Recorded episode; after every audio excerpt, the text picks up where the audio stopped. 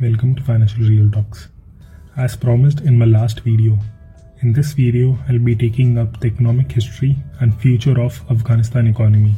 Afghanistan has shaped the course of global politics more deeply than many regions of the world. It is surprising to find that the pattern of long-term economic change in the country remains a little studied subject, and even on the internet you can't find much. Further, Due to the political events which occurred on 15 August 2021, it was made the country even more remote to the economic historian. Afghanistan has seen warfare, state collapse, and a shaky recovery in the last 40 years, not once but repeatedly. The disorder of the recent years profoundly impacted the progress of economic development in the country and created the impression that uncertainty was intrinsic to the country's history. Features Resource poverty and a weak center made economic development a troubled process throughout the Afghan history. Any state led or managed development program needs a robust federal setup. Such a structure can't be created without running into conflicts, even into a civil war. Therefore, top down economic modernization policies often went badly and raised tensions between the center and the regions. At the very least, the center had no idea how to bring the regions on board. The last 40 years of conflicts has owed to many factors. A perennial tension between the centralization of power and fragmented power was another factor. Resource poverty made the center relatively weak and the task of managing economic transformation much harder than thought. The last 20 years in the economic history of Afghanistan can be divided into two parts. The first saw more dynamism and the second saw some of the initial gains lost to return of civil war conditions. After the initial recovery from the war, the new government set out to make investments again. A significant part of that money came from the Western and other donors and went into infrastructure building. A vast number of jobs were created in the public sector, mainly in the security services. Travel revived, trade revived, investment in canals and dams increased. Above all, a great deal of money went to energy, public healthcare, education, and agriculture. Thus, in a nutshell, this is the story of economic change of Afghanistan. When focusing on recent times, Afghanistan continues to feel the aftershocks of the abrupt withdrawal of US and coalition forces in August 2021, particularly the significant economic contraction. Although the economy is no longer in free fall, more than half of the population is in need of the most basic necessities of life.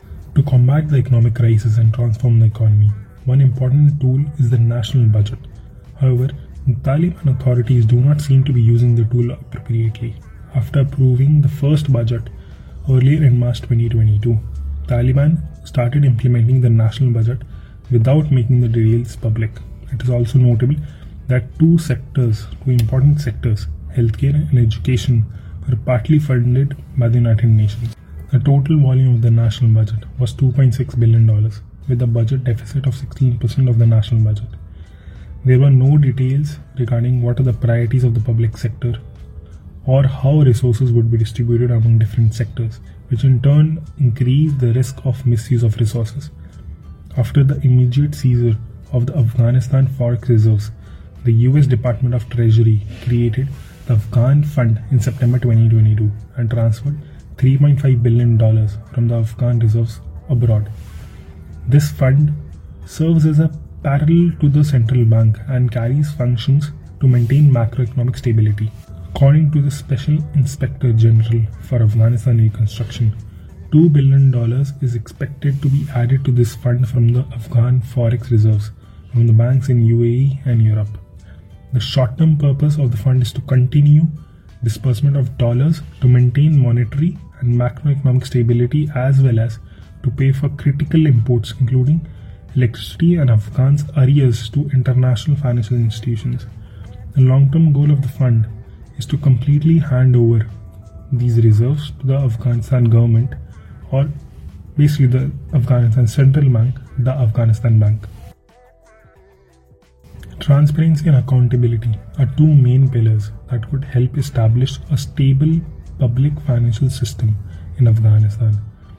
Both of them seem to be missing from the current governance, which is also given by the fact that the Supreme Audit Office, which is responsible for auditing financial statements, remain inactive after more than a year.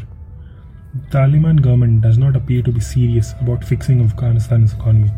No policy or strategy has been announced that could provide a vision of economic development. Private sector activities are undermined by the lack of confidence and restrictions on cash withdrawal, leading to reduced investment demand. A lack of clear economic development strategy is also an indication that the Taliban authorities are not necessarily all that interested in promoting economic growth. No mainstream development projects have been approved or are underway in the health and the education sector. Both the health and education sectors act as a backbone of the economy by preventing leakages from the economy as a whole and acting as sectors that could provide capable leaders to serve the country. Women in Afghanistan are banned from all schooling and nearly all forms of work as well. The economic cost of Afghanistan will be too high for a country that is already running short of its potential.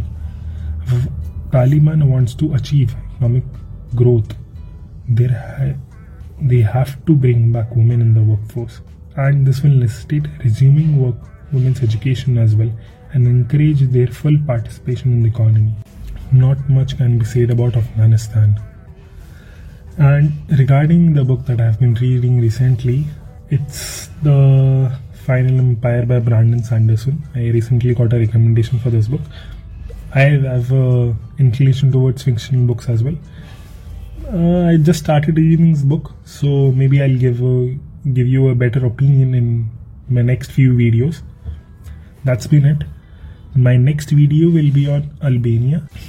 Do hit the subscribe button and ring the bell next to subscribe button so that you get notified when the next video comes. Thanks for watching.